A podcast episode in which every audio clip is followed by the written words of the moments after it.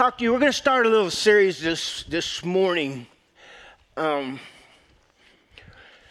oh gracious, it's called Battlefields, and I want to talk to you about the battlefield of your mind, the things that you think about. This morning is a important message. It might be, and I say this just about every time I preach, but this might be the most important sermon you ever heard in your life. Because what goes on right here is who you are. And it's not anything new because from the very beginning, you think about Adam and Eve, right?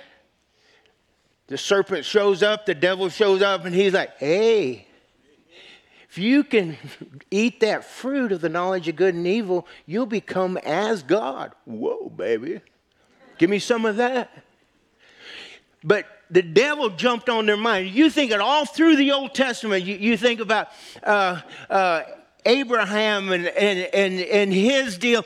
God trusted him, but Abraham Abraham had issues. Uh, the, the, the children of Israel, the, the children of Jacob, and, and all the different tribes of Israel, there was always battlefields going on inside their mind. Because in order for us to do the right thing or the wrong thing, it always starts right here. And God talks about, a lot of times, He talks about what's going on in, in your heart and your thinking that happens in your heart. And I'm like, well, my brain isn't in my heart. But what He's talking about is your soul, because your soul and your spirit and your mind are going to be the things that last forever. Not your brain, but your mind. We're not going to be little beings running around up in heaven without a mind. We'll know ourselves and we'll know what's going on because our mind, and it's hard for us to comprehend, but our mind is eternal, as is our spirit and our soul. So, this is important today for each and every one of us to understand the value of harnessing our thoughts and bringing them under the subjection of God and His Word. So I, read, I, I wrote a little thing. I, I, every once in a while, I get a, a, a oh, I was going to use the word epiphany. It just came to my mind. But anyway, I got a word.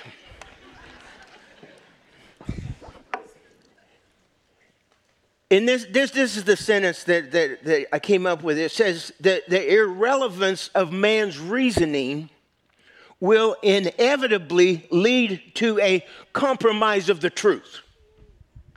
And ultimately, an, in, an irreverence for God Himself.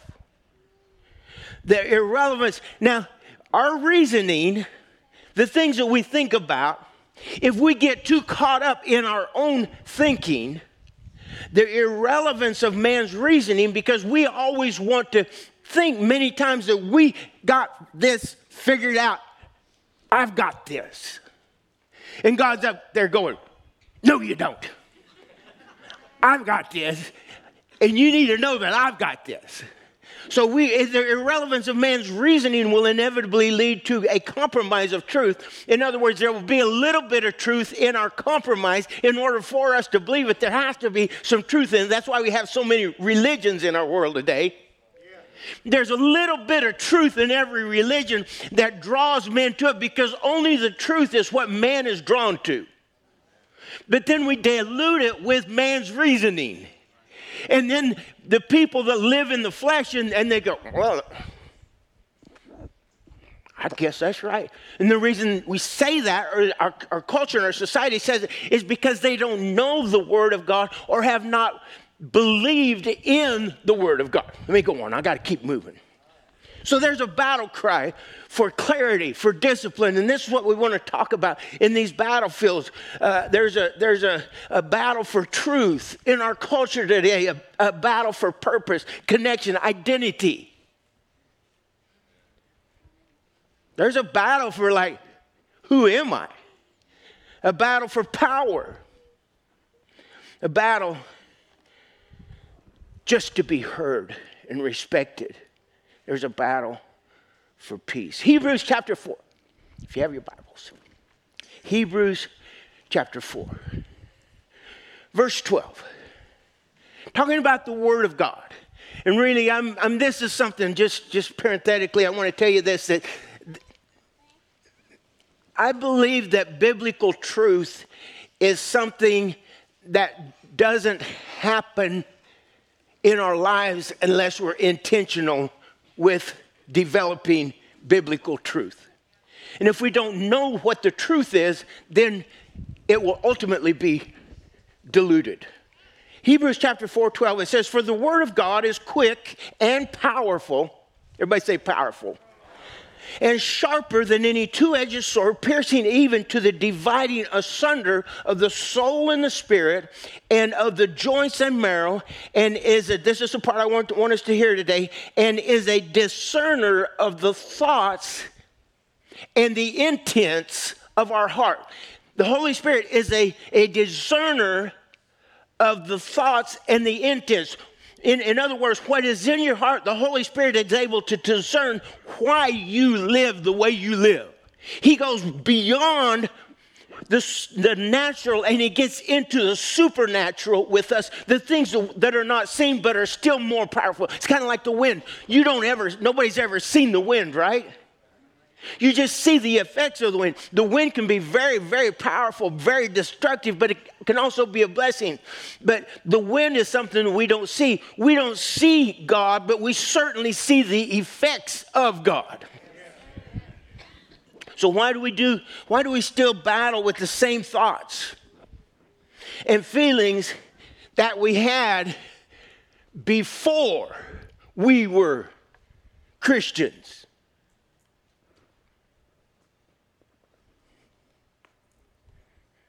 Paul said in 2 Corinthians 10:3, we are human. This is the New Living Translation. We are human, but we don't wage war with human plans and methods. So we are now Christians, yet we still live in the world. We're Christians for sure, but we still live in a fallen world. In 2 Corinthians 10 3, I'm going to read a lot of scriptures because I want you to know what we're preaching today is based in the Word of God. 2 Corinthians 10 3, it says, For though we live in the world, we do not wage war as the world does. The weapons we fight with are not weapons of this world. On the contrary, they have divine power to demolish strongholds. I want to talk to you about strongholds this morning. In verse 5, it says, We demolish arguments and every pretension that sets itself up against the knowledge of God, and we take captive every thought to make it obedient to Christ.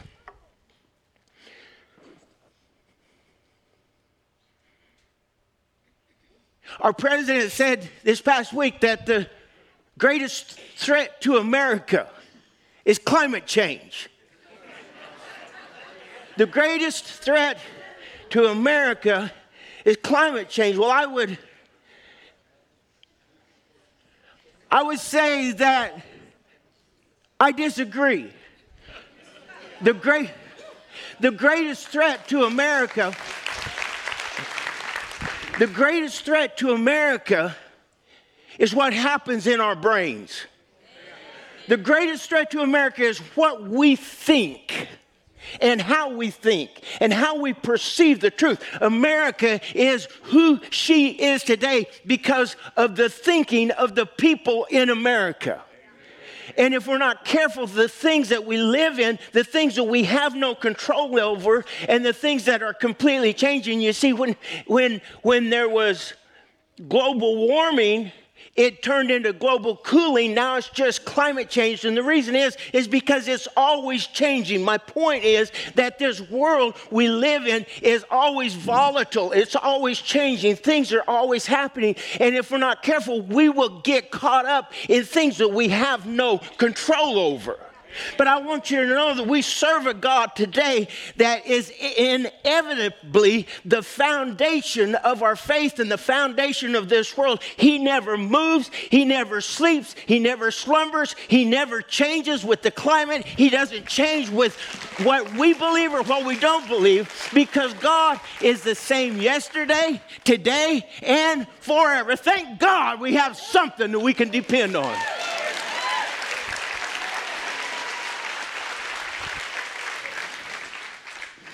Three simple truths I want to talk to you about today. Number one, that I am a child of God. You got to get it in your mind. If you've accepted Christ as your personal Savior, you are in the family of God. 1 John 3 1, it says, How great is the love the Father has lavished on us that we should be called the children of God. And that is who we are. The second thing is that I am alive in Christ. My life, I am alive in Christ. Ephesians 4 2, 1 and 4 and 5. And it says, As for you, you were dead in your transgressions and your sins. But because of his great love for us, God, who is rich in mercy, thank you, Jesus. I said, God, who is rich in mercy, thank you, Jesus, made me alive with Christ even when we were dead in our transgressions. It is by grace you have been saved. It is a gift of God, not of works, lest any man should boast, because God has given you eternal life. We must understand that I am alive. You are alive because of who Christ is, not because you receive a check from the government. The government is not your They're not here to make sure that you stay alive and everything's fine. We put our faith in God. In God we trust. It's a government of the people, by the people, and for the people, and that's what God wants. Now, let me just say this again. I said this couple of weeks ago, and I'm going to say it again because some of y'all are getting, you're thinking that the preacher's getting too political. Let me tell you something. The world gets into the church's business too much. It's about time the church got in the world's business.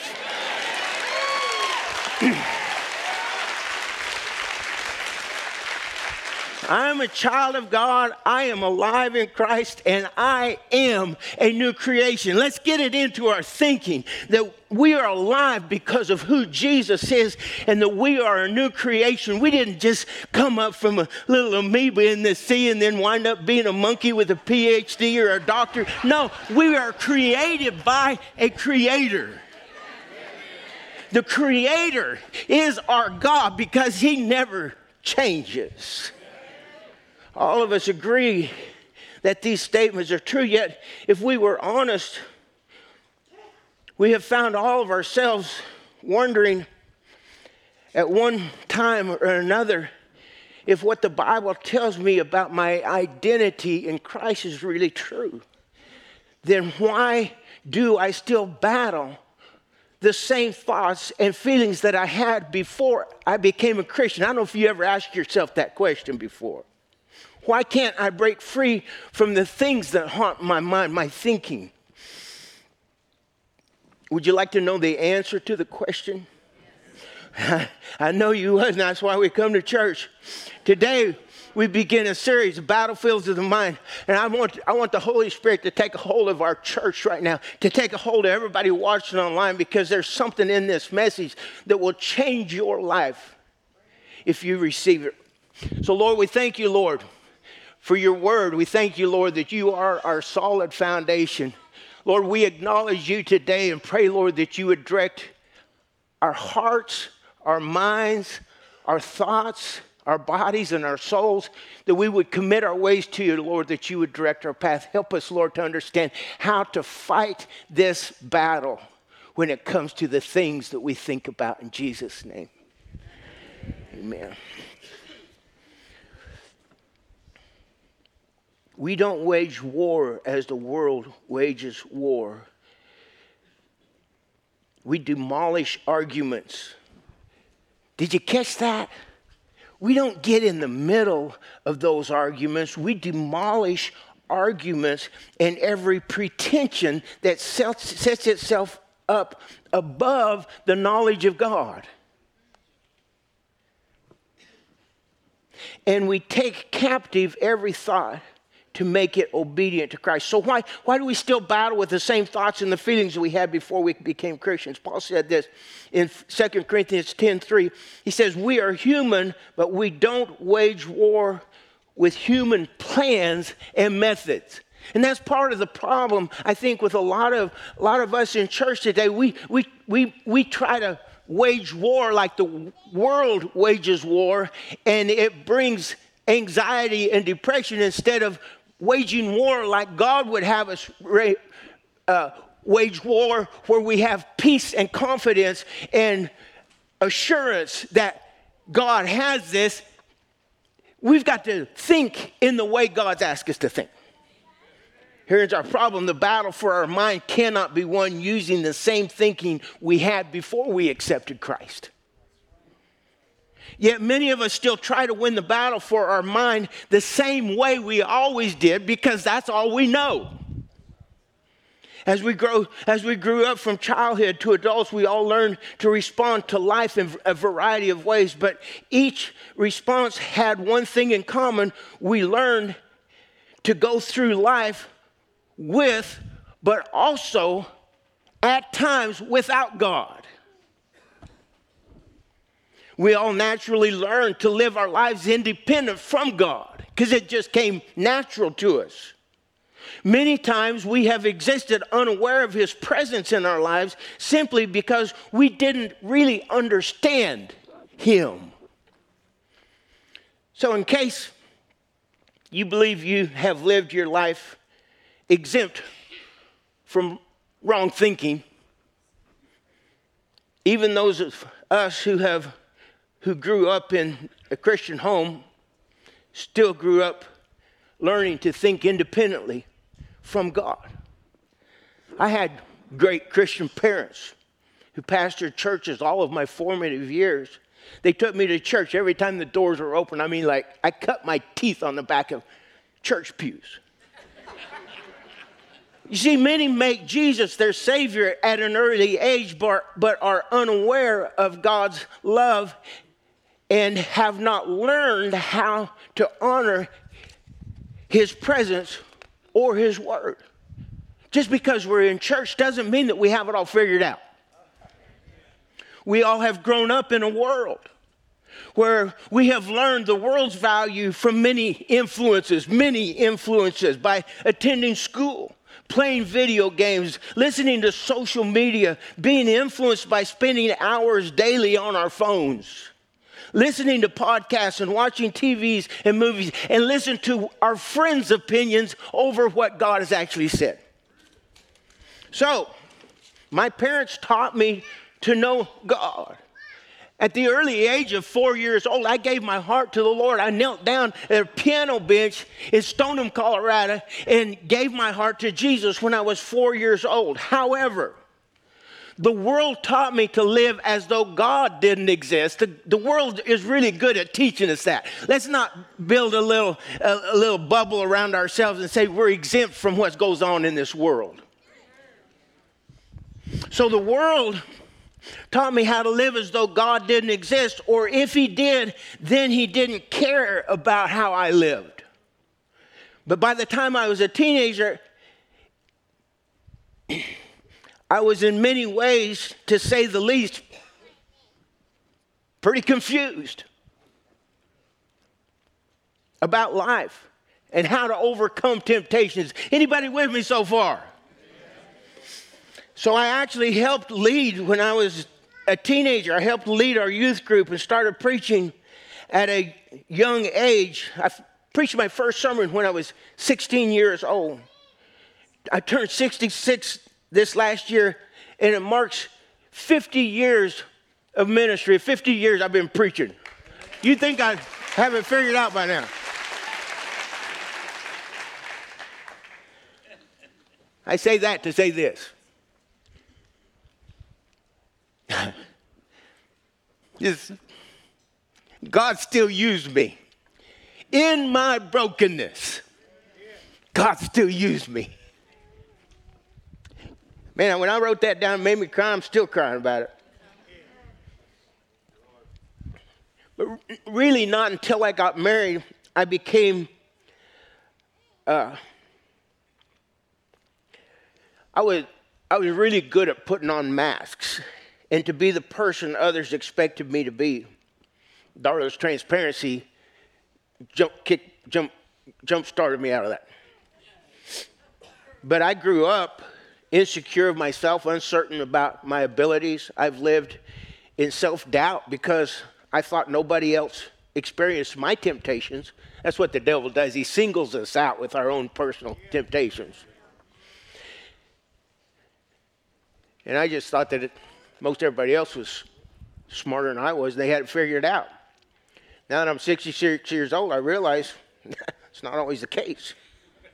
Unfortunately, I did, and I said some things that I regretted.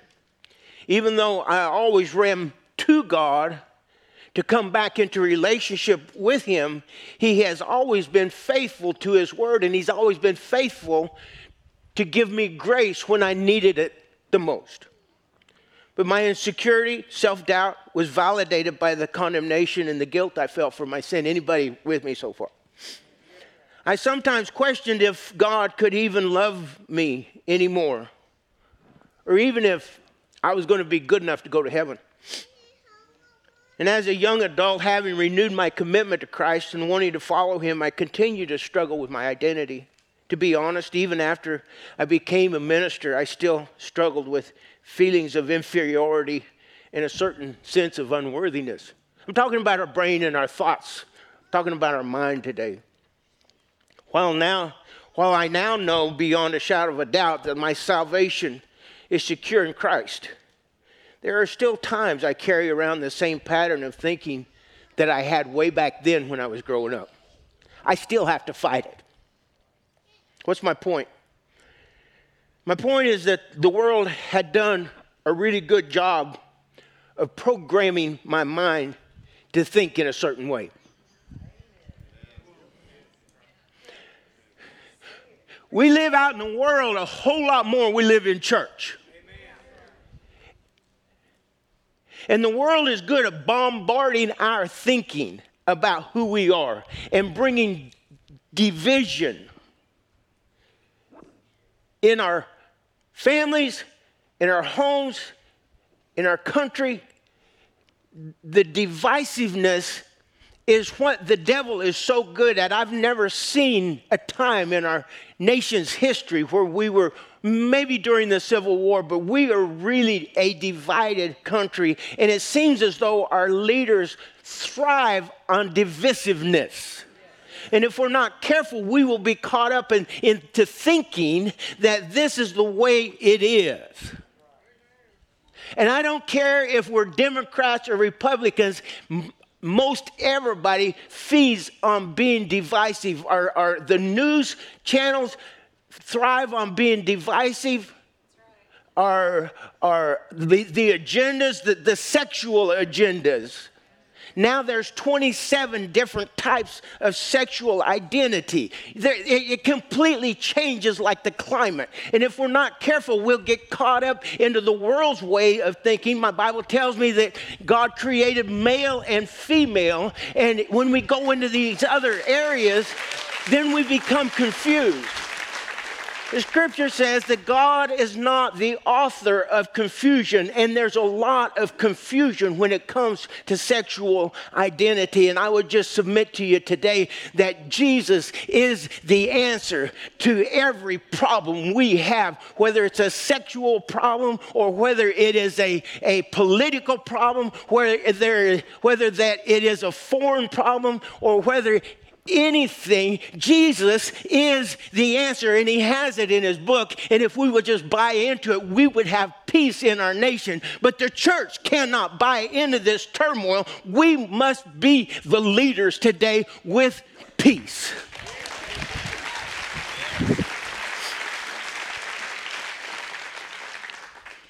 So when when we became when you became a Christian, just like me, no one put your old way of thinking into a recycle bin and then permanently deleted it. Wouldn't it be great if you just like could push a button and like all that stuff would be gone?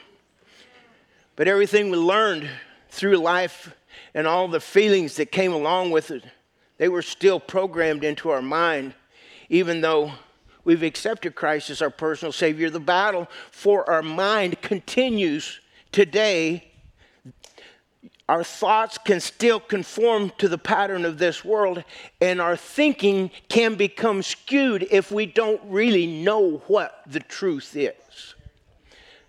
That's why Paul says not to conform any longer. Everybody say any longer. Don't be conformed any longer to the pattern of this world, but be transformed. How can we be transformed? By the renewing of our mind, that we may be able to prove what is that good and perfect and acceptable will of God.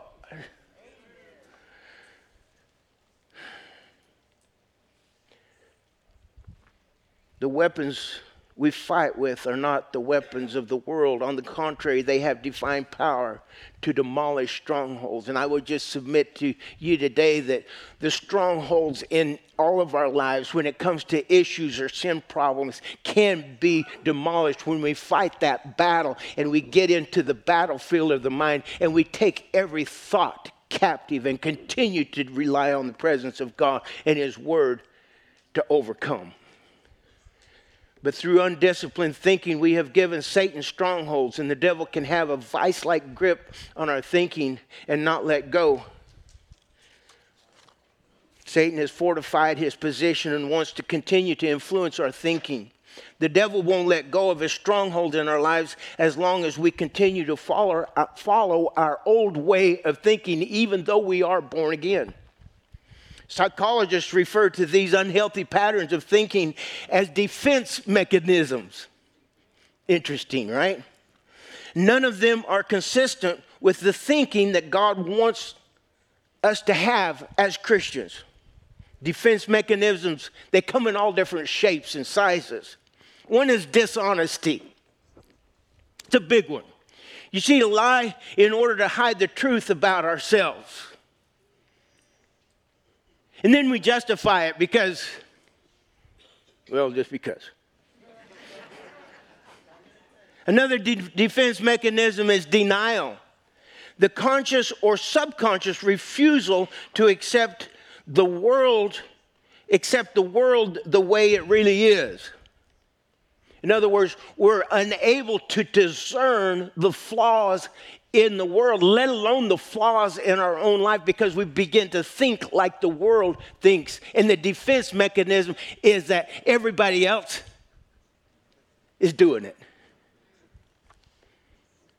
Fantasy, defense mechanism of fantasy, to escape the real world and live in one's imagination. Alcohol will do that for you. Drugs will do that for you.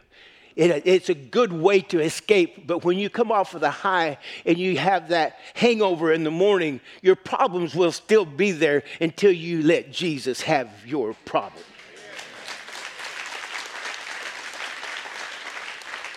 Emotional ins- insulation, defense mechanism of emotional insulation to withdraw from others and to in order to avoid rejection. None of us really love to be rejected. But in the wor- real world, there is rejection out there. And if we can learn to deal with rejection and to take every thought captive, we won't we won't allow the pendulum of our emotions to swing one way or the other whenever we give so we're just not going to give that much credence to what people say about us when it comes to tearing us down. That's good preaching. Emotional insulation. Another defense mechanism is regression. To revert to a safer, less threatening time. In other words, to live in the past. Sometimes, whenever you lose a loved one or a family member, you, you want to withdraw and, and back to the way it was. Or if, if, if, if you're, you just don't have hope for tomorrow, that all of the conversation is about yesterday. I just want to tell you today to and challenge you to take that thought captive and to know that God has a plan for you for today and for your future. And it's to prosper you, not to harm you, to give you hope for your future. Uh, we, the only, and what the devil does, this is a little tool he uses. Uh, whenever he brings shame on you and, and reproach. And he, his deal is that he will always remind you of the past problems that you've had. And the reason he does that is because he knows you can't do nothing about it. It's one of his tools. And he'll just keep bringing that up to you. And, and, and then if you buy into it with your thinking, you go, oh, oh, I know. I was stupid. Oh, I can't believe I did that. Oh, oh, I'm a jerk. I guess I'm just really bad. I don't know if I, man, I, this ain't good. You can't do nothing about your past. Take those thoughts captive, and, and I'll be honest with you. Sometimes when I start thinking stupid things, I say out loud, if nobody's around, I say, Randy, shut up. I tell myself to shut up because if you're anything like mine, your mind can go to rolling. But take those thoughts captive. When you go to, when, you, when your thoughts start beating you up, that's a cue and a, for you to take that thought captive and to start thinking about the good things and the things that God has planned for his sons and daughters.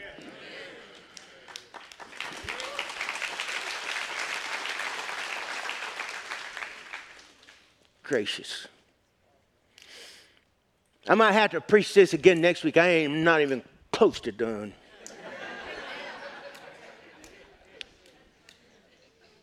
the defense mechanism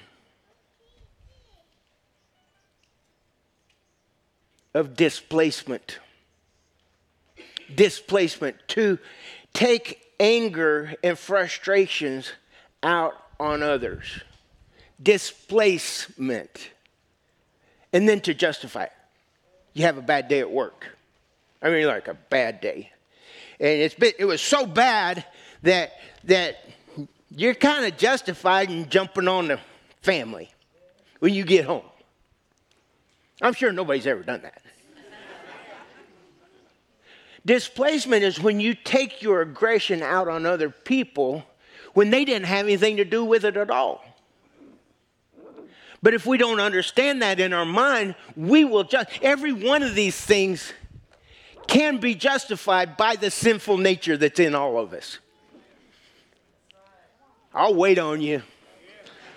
I said every one of these things can be justified by the sinful nature that's in us if we don't take those thoughts captive and take responsibility for the way we think.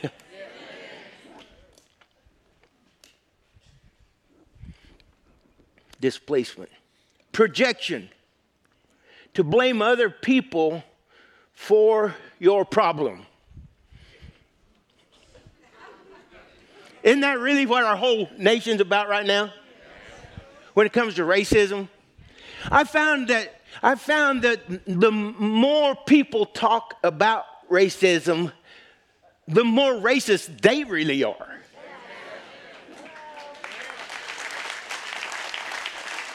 Racism, let me just say this racism is a problem in our nation. Still today, it's a problem. But I'm going to say that God is the solution. When He said, Love your neighbor, He didn't care whether it's red, yellow, black, or white. It don't matter. They're all precious, same, equal in His sight. And so that's, that's the way God intended it for to be. But if we're not careful, we will be divisive with our racist, racist comments. And if we're not careful, we will listen to the way the world talks about it and we will believe, my goodness, we're all racist. That's what they want us to believe.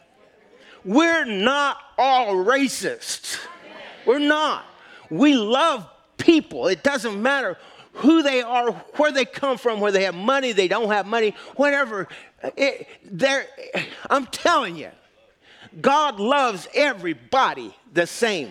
But if we're not careful, we'll start stirring up things and then we'll get on social media and, and we'll begin to fight the battle for our own agenda instead of God's agenda.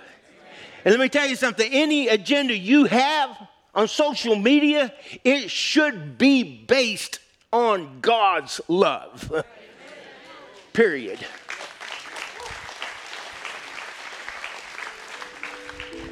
That's a big one. Thank you, Johnny. I need you, brother.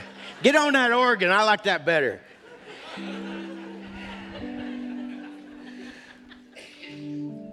There, there you go. Yeah, that's right. And the last defense mechanism is rationalization. To make an excuse for what you say or do. Well, that's just the way I am. My goodness, if, if you ever use that sentence before, please don't ever say that again to justify your rationalization of your own personal sin problem.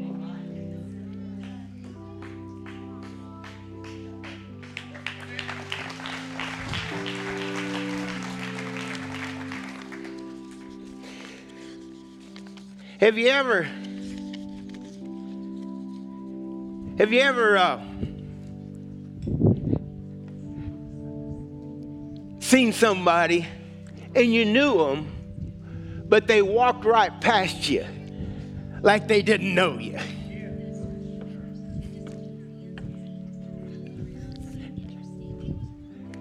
The presence of God is everywhere. We don't have to come to church just to get in the presence of God. Listen, the reason the presence of God is here is because you brought him with you when you came.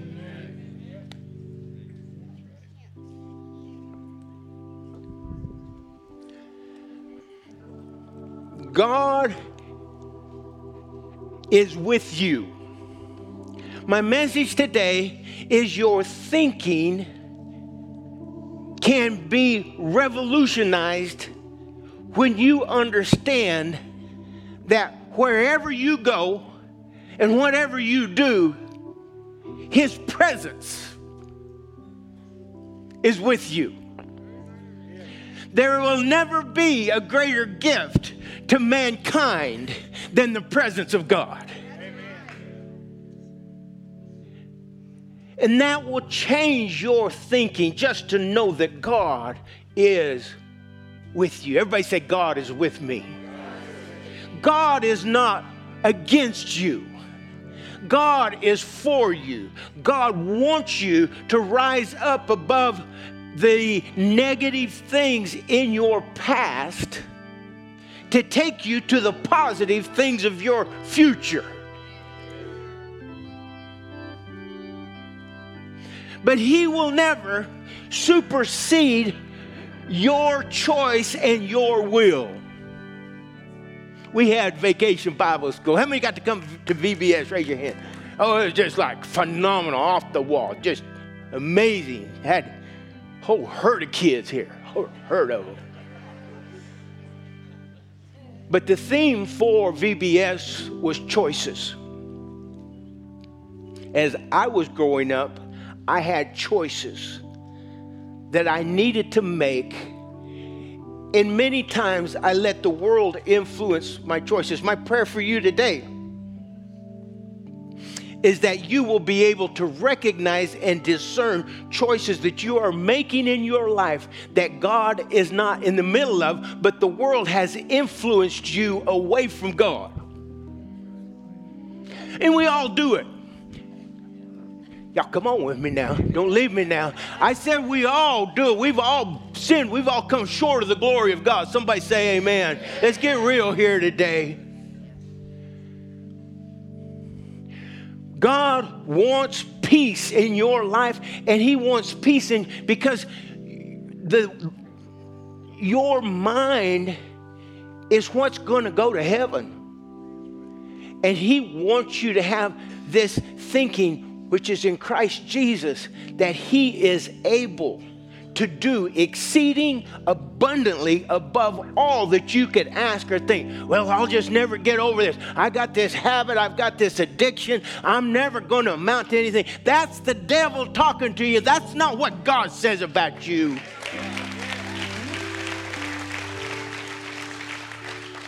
Rise up, rise up, and be healed in the name of Jesus. We need our thinking to be healed in the name of Jesus. Anybody with me today? You're gonna walk away from here with some power inside of you.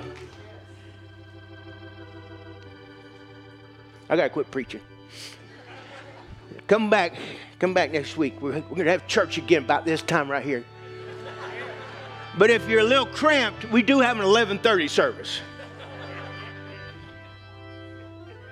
Father, we thank you for your word today. Thank you, Lord, for the strength and the wisdom to fight battles that are worth fighting. I pray for everybody here today, Lord, that you would anoint each and every one of us to be able to recognize and to discern as one of the gifts, the Holy Spirit, that you gave to the church, that we would be discerners of the thoughts and the will of God for our own personal life. I pray, Lord, today that you would identify strongholds within ourselves, within our thinking, and in our minds, strongholds that have taken a hold, barriers that have kept us from your presence, barriers that have kept us from developing our relationship with you. Help us, Lord, to understand that you can demolish all barriers that keep us from your presence and keep us from the peace that you've designed for us to live in. I thank you for that, Lord. I'd like for you to keep your heads bowed and your eyes closed for just a second.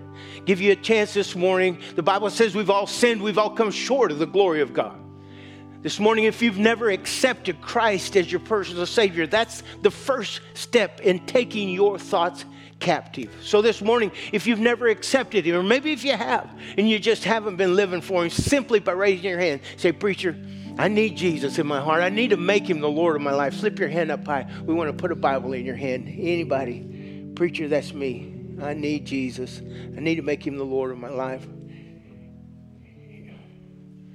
Yeah. Raise your hand up high. Anybody? Yeah. I don't want to miss anybody. Slip your hand up high. Preacher, that's me. Amen. Amen. Would you stand with me, please?